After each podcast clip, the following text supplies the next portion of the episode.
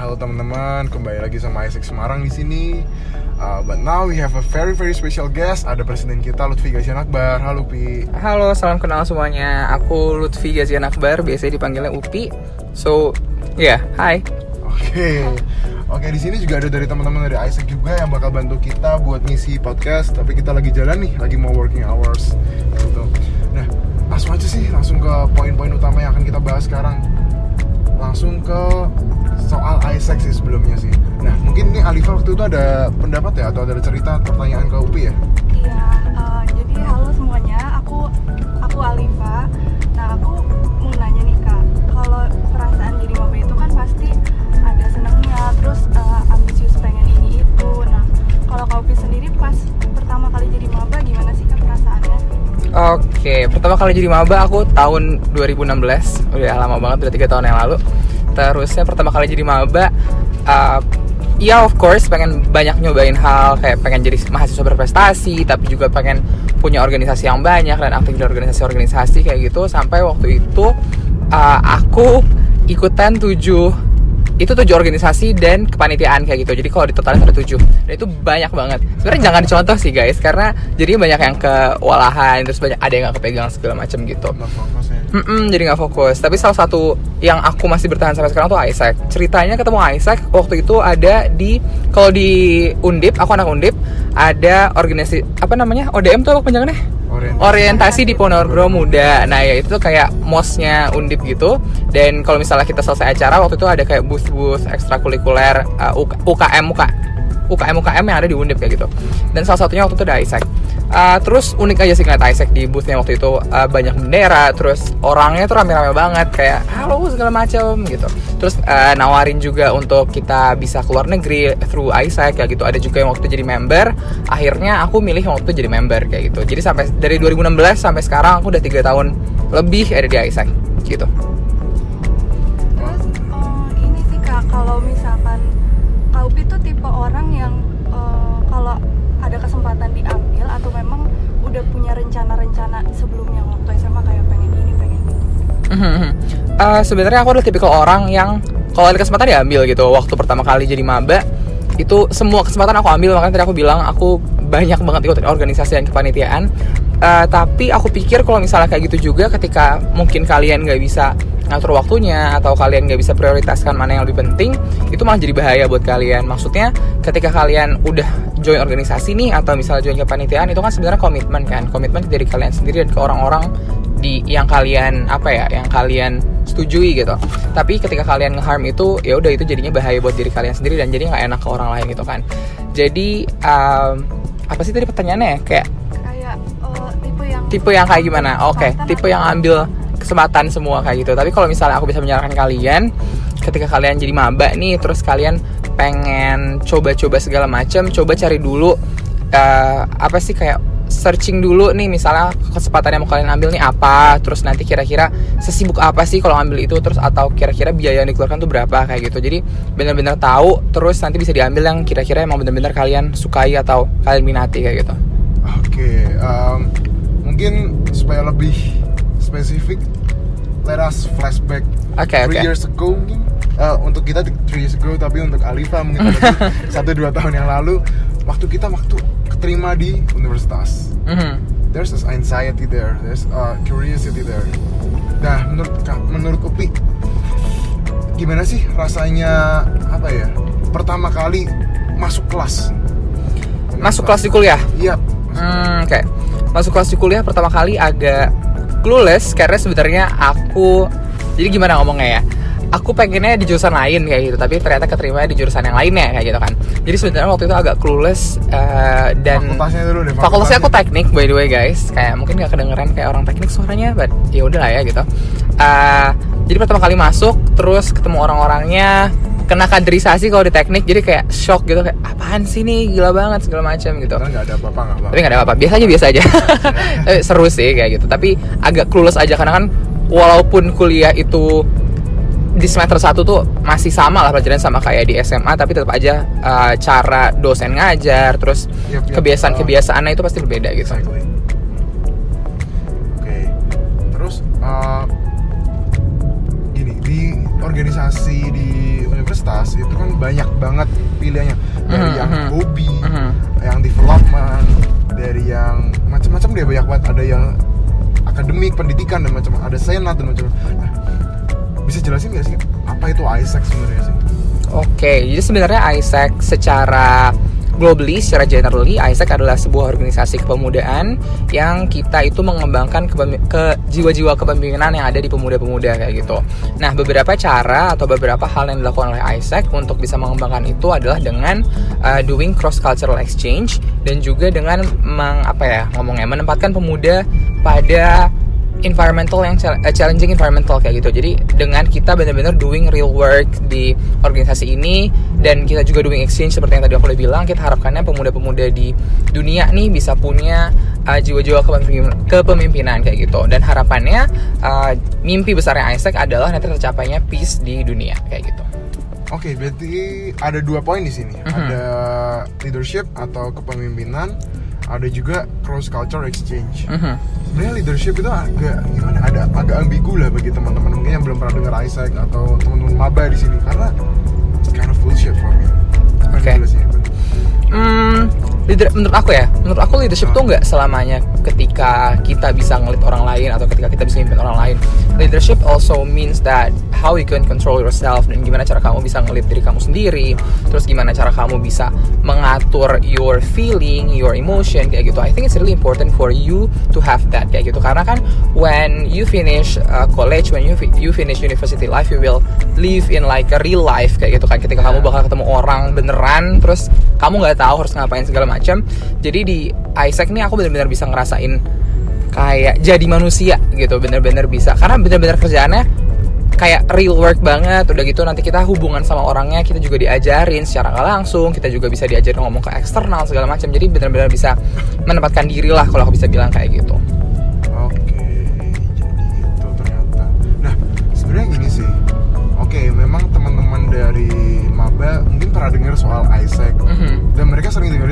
organisasi bahasa Inggris.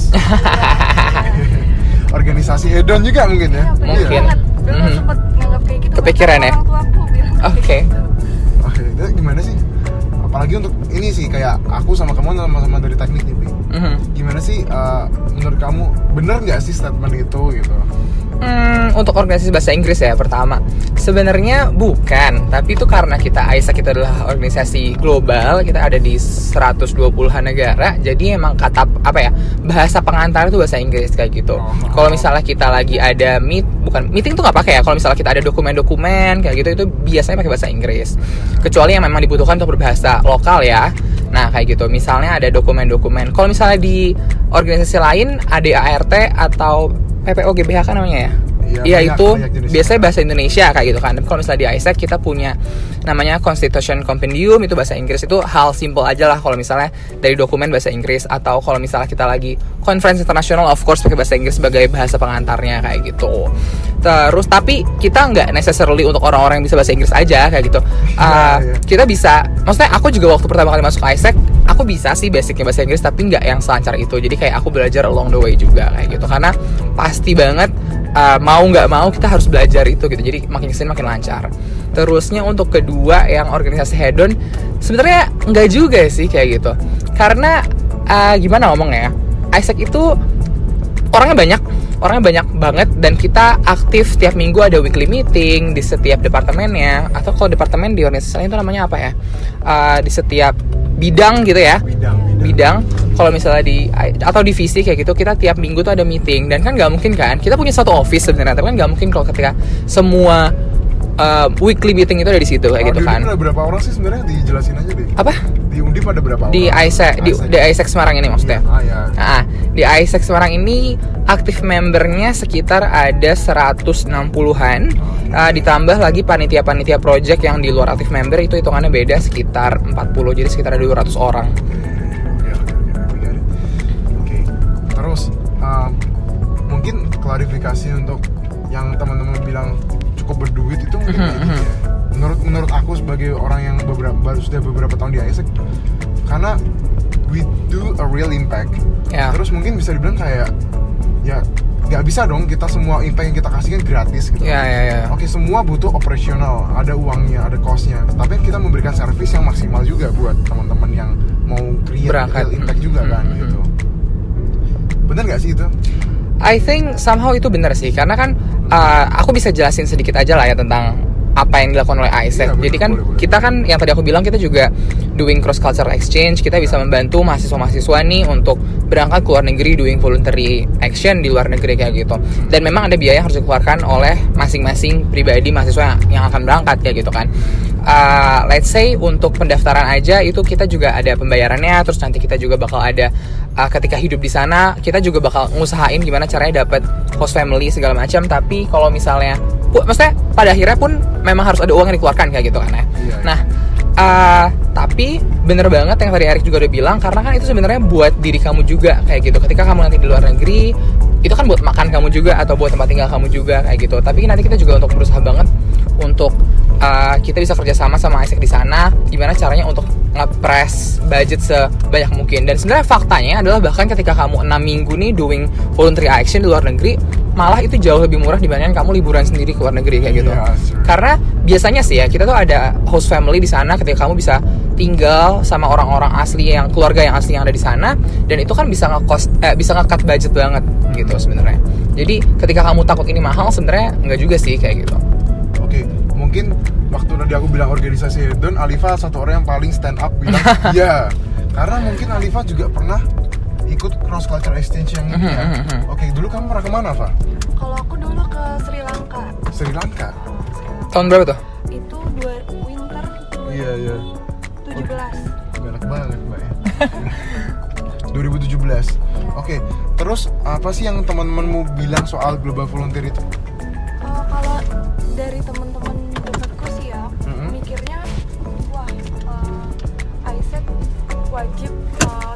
Setiap membernya Mhm, wajib mhm. gitu ke luar negeri. Ya. mengeluarkan uang sebesar gitu baru bisa masuk Isaac dipikirnya Oh, gitu. itu. Cuman kan ternyata nggak kayak gitu. Iya, aku sama Upi aja belum ya. Iya, aku malah belum keluar negeri guys untuk bahkan nyobain produk Isaac sendiri aku belum pernah kayak gitu. Tapi abis aku selesai ini, insya Allah aku akan selesai secepat. Ya beberapa waktu lagi lah ya. Jadi aku pengen banget nyoba apa yang dilakukan Isaac sendiri kayak gitu. Iya sih, karena ada beberapa satu dua hal yang bikin kita nggak pernah berangkat. Contohnya aku, Mhm. aku tuh kenal Isaac di semester 3 Jadi dulu platformnya Isaac belum terlalu luas penyebaran informasinya, apalagi di waktu itu aku masih di teknik. Ya, sekarang juga masih di teknik sih. maksudnya dulu eh, dulu aku belum pernah dengar sama sekali soal Isaac, baru masuk semester 3 ternyata operasionalnya juga gede. Do one and another things, terus akhirnya nggak suka keburu udah ada KKL, KP, KKN. Iya, iya, iya, sama banget. Jadi emang sebenarnya paling ideal tuh tahu sejak SMA terus SM uh, kuliah semester 1 udah mulai masuk atau ikut produknya ya bener sebenarnya gitu sih. untuk nyobain ke luar negeri sendiri tuh menurut Iya. aku pengalamannya sangat tidak terlupakan sih karena aku juga walaupun aku belum pernah ya tapi kayak aku sering banget dapat cerita orang-orang dari yang pernah uh, keluar negeri doing voluntary work di sana terus kayak itu benar-benar nggak terlupakan karena itu benar-benar bisa ngubah diri kamu sebagai personal dan sebagai profesional juga kayak gitu. Oke, bener sih. Tadi kita udah bahas soal global volunteer produknya Isaac. Terus apa ya? Ada satu dua hal yang muncul dari kepala aku waktu di Isaac atau macam-macamnya setelah ngobrol sama orang-orang yang sudah berpengalaman jauh ninja kerja di sana. Let's talk about investment. Aha. Oke, investment um, semua orang masih bilang saham, tanah, tapi jarang banget orang yang bilang investment di dalam diri sendiri. Mungkin Naj- Najwa Shihab yang pernah bilang investasi terbaik itu ada investasi dalam otak.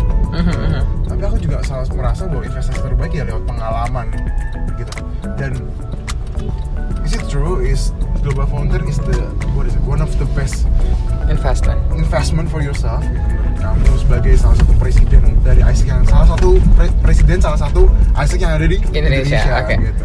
Uh, menurut aku itu bener sih karena ketika kamu doing apa ya ketika kamu ikut global volunteer itu ya yang tadi aku juga udah bilang of course kamu bakal ngeluarin uang sendiri segala macam tapi juga jangan takut sih itu kan kita bisa ngajarin gimana cara ikut uh, cara dapat sponsorship segala macam kan ya. Iya. nah uh, balik ke yang tadi lagi karena udah kita ngeluarin uang pasti harus ada sesuatu yang kamu ambil di sana gitu kan. Nah kamu tuh hidup di luar negeri sendirian buat kamu yang mungkin SMA belum pernah bahkan belum pernah untuk tinggal di luar rumah kayak gitu karena kan banyak banget yang belum pernah kayak gitu. Mungkin berapa persen sih anak SMA yang udah ngekos sendiri kayak gitu kan. Jadi bener-bener bisa hidup mandiri di luar negeri yang mungkin nggak ada orang yang bisa pakai bahasa Indonesia jadi kamu harus menantang diri kamu sendiri untuk at least belajar bahasa Inggris. Mhm. terus juga kamu di sana uh, bakal ketemu sama orang-orang yang di satu voluntary project itu pasti dari banyak negara juga nggak cuma dari Indonesia tapi mungkin ada yang dari Amerika dari UK dari bahkan dari uh, Mesir terus dari China whatever tuh banyak banget.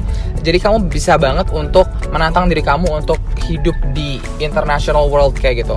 Mungkin itu miniaturnya sih tapi kan pada akhirnya kamu juga bisa belajar di situ. Jadi kamu bisa ngerti nih sebenarnya orang di luar negeri atau orang-orang di belahan dunia lainnya tuh cara mikirnya tuh kayak gimana sih? Atau kayak bahkan simple makanannya mereka tuh kayak apa sih? Pengen nyobain dong kayak gitu. Itu menurut aku adalah investasi yang sangat mahal sih hitungannya karena kamu bakal dapat pengalaman yang banyak banget di situ. Gitu. Iya sih. Bener. Um, dan ini ya mungkin kalau dari pandangan aku sih uh, kita kan masih umur berapa sih paling 18 20 iya maba-maba 18 19 kamu berapa dulu aku 20 Loh, kamu 20? Iya. Oke, sama dong berarti. Oke.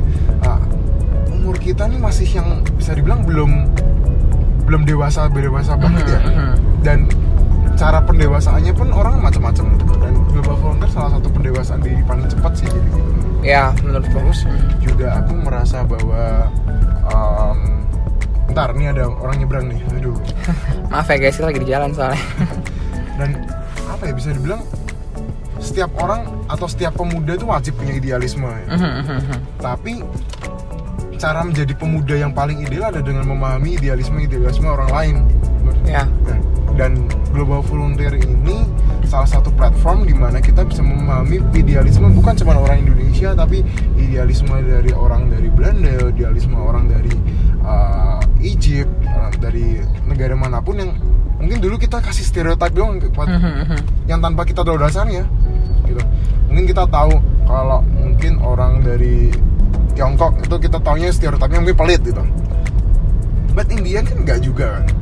Atau misalnya orang Egypt yang gimana gimana kita nggak itu cuma denger denger aja tapi kita nggak pernah ngerasain langsung. Dan setelah ikut global volunteer aku juga uh, waktu itu pernah jadi panitia juga bareng kamu ya? Iya, iya, iya. itu dia baru ngerasa wah ternyata orang orang Finland kenapa dibilang negara orang paling pintar karena ternyata orangnya gini-gini ya taktik banget ya taktik tuh gimana sih kayak real Organized. organized banget on time banget padahal usianya lebih muda dari aku gitu jadi emang ya cara mema- cara menjadi pemuda yang ideal pemuda yang bisa membangun masa depan ya lewat saling memahami idealisme antar pemuda dan orang luar juga gitu Sebenarnya ini sih uh, salah satu value Mhm. hidupku dan aku menemukan hal kesamaan ini di banyak anak Isaac sebenarnya adalah respect kayak gitu. Ke, karena aku ngerasain banget yang namanya di, di disrespect itu nggak enak banget. Jadi salah satu value hidupku adalah respect orang lain kayak gitu. It's okay for you to have your own stance, it's okay for you to have your own mindset. Tapi ketika orang lain punya mindset yang berbeda dari kamu, itu bukan apa ya? Bukan uh, berarti kamu harus ngejudge mereka atau bukan berarti kamu harus nggak setuju, setuju sama mereka. Uh, ketika itu nggak ada apa ya? Nggak ada pengaruhnya atau nggak kamu tuh nggak terkena apa-apa gitu dengan mindsetnya mereka. I think it's really okay for us to have different minds and different thoughts between one another kayak gitu. Jadi itu adalah salah satu hal juga yang aku value dari Isaac kayak gitu. iya benar banget oke tadi kita bahas investasi di dalam diri sendiri Mhm. di mana global volunteer salah satu opsi yang paling tepat salah satu salah satu yang paling tepat lah gitu di antara uh, event-event yang lain atau kesempatan yang lain walaupun banyak banget nih misalnya mau ma- masuk dunia riset mau Ya. masuk dunia macam-macam juga banyak kan gitu oke terus um, kita mau bahas soal Isaacnya dulu nih Pi. what happened with Isaac especially your Isaac Oke, jadi buat our Isaac, Isaac in Semarang, sebenarnya uh, sebelum-sebelumnya mungkin kalau misal pernah dengar juga emang kita berasal dari Isaac di Universitas Diponegoro di Undip. Kemudian pada tahun 2019 ini kami memutuskan untuk uh, meng- meluaskan impact kita lagi dan meluaskan scoop kita lagi jadi di kota Semarang kayak gitu. Jadi kita berharap dengan diluaskan scoop kita ini makin banyak impact yang bisa kita hasilkan, makin banyak uh, hidup orang-orang yang bisa kita touch juga, makin banyak pengalaman yang kita juga bisa berikan kayak gitu. Uh, juga kami harapannya ke depannya makin ya lancar lah ke depannya kayak gitu dengan jadi Semarang ini. Oke, jadi kita emang scale up ya bisa dibilang Iya. gitu. But, uh, ya kita tahu sendiri lah banyak isu-isu atau banyak pembicaraan dari orang lain yang bisa dibilang kurang oke atau Mhm, kurang enak didengar oleh kita member Isaac ataupun yang bukan member Isaac atau tahu tentang Isaac aja gitu kan. Sebenarnya mengganggu gitu mengganggu. Mungkin bisa diklarifikasi satu dua halnya. Sebenarnya yang tadi aku juga bilang sih, uh, salah satu value dari aku sendiri dan banyak member-member di Isaac adalah respect kayak gitu. Uh, ketika aku nggak tahu ya, mungkin isu-isu ini sudah ke gimana atau segala macam. Tapi aku nggak tahu nih um, gimana ngomongnya. Aku bisa bilang aku respect gitu dengan dengan hal-hal itu. Itu. dengan apa pun itu. We don't support that kind of things tapi kita respect dengan itu. As long as kita nggak ngelakuin itu atau kita tidak terpengaruh langsung oleh adanya kayak gitu I think it's really fine kayak gitu. Karena pada dasarnya kita hidup di dunia ini dengan bermacam-macam orang beda-beda jenisnya segala macam juga. Jadi kayak it's not your right to judge menurutku kayak gitu sih. Mungkin masih agak ambigu ini, Pi. Mhm, Bisa di state langsung atau enggak nih kira-kira apa sih sebenarnya itu itu itu? I think nanti aja lah ya kalau misalnya kita ketemu atau kalau mau jadi member Isaac terus kamu mau uh, tanya ini sebenarnya gimana it's really okay but not through this podcast uh, podcast Karena karena banyak ya, banyak yang membicarakan kita, banyak yang apa ya? Banyak yang support juga loh. ya For really honest. Banyak teman-teman aku dari teknik bahkan mungkin yang bisa dibilang agak jauh dari Isaac dia bilang, "Wah, Isaac tuh keren ya, gini gini gini gini." Tapi juga ada juga yang bilang um, bertanya klarifikasi lah ke aku. Dia Isaac gini ya gitu. But in the end we respect all all different kinds all of different people kinds. ya Iya, benar. Dan apa sih goalsnya Isaac Semarang pada nantinya itu? Kenapa sih jadi Isaac Semarang gitu? Uh, sebenarnya goals dari beberapa lima tahun ke belakang ini di Isaacin Undip dulunya ya sekarang Isaacin Semarang adalah menjadi organisasi pemuda yang impactful dan lebih aksesibel lagi di kota Semarang kayak gitu. Nah dengan lebih aksesibel ini uh, adalah salah satu alasan juga kenapa kita mau akhirnya scale up ke Scoop Semarang kayak gitu. Karena kan kalau misalnya kita berada di bawah satu universitas saja kita nggak bisa untuk punya member dari luar universitas itu kayak gitu kan. Jadi kita harapannya dengan kita scale up ke Semarang lebih banyak lagi pemuda-pemuda yang bisa join nih dengan Isaac yang ada di Semarang kayak gitu. Jadi lebih banyak lagi pengalaman-pengalaman yang bisa kita berikan atau kayak life changing experience kayak gitu kita juga bisa berharapnya lebih banyak lagi sih. Oke. Mm-mm. Terus mungkin ini dulu atau Alifa nih yang mungkin baru tahun pertama, tahun kedua di Isaac ada yang mau tanya langsung nggak ke ini? ayo ayo. Ayo, tiba-tiba nih aku tembak langsung pertanyaan. Gimana dulu? Mungkin aku boleh cerita nih dulu baru tahun pertama di Isaac ya? Iya, Baru tahun pertama ya? Tahun pertama di ISEC terus dulu pun nggak tahu itu ISEC apa, tapi karena ada join ISEC ya, terus Mhm. eh, kayak tertarik nih eh, ngomongin leaders- leadership, terus kayak pengembangan orang gitu ibaratnya kan, terus kayak mulai coba aja daftar ikut seleksinya sampai tahap akhir dan ya eh, teri- keterima alhamdulillah di ISEC dan perjalanan setahun ini sih kayak benar-benar kayak udah ada mulai perkembangan dalam diri sih yang sebelumnya nggak ada terus mulai ada yang sebelumnya udah ada makin kayak eh, Lebih lagi. lebih lagi gitu sih kayak nggak di luar dugaan sih kayak dulu tuh nggak tahu ISEC apa pas tahunya ISEC udah kuliah dan ternyata wow gitu sih Oke.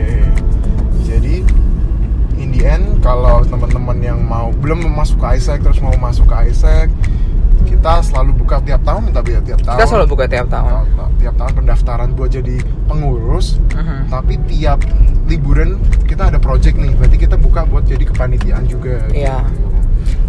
Jadi Atau- gini, Hmm, aku gimana, gimana, gimana? jelasin dikit ya. Iya. Jadi tuh uh, setiap tahunnya di sekitar bulan Agustus atau September, kebetulan tahun ini udah tutup pendaftarannya guys.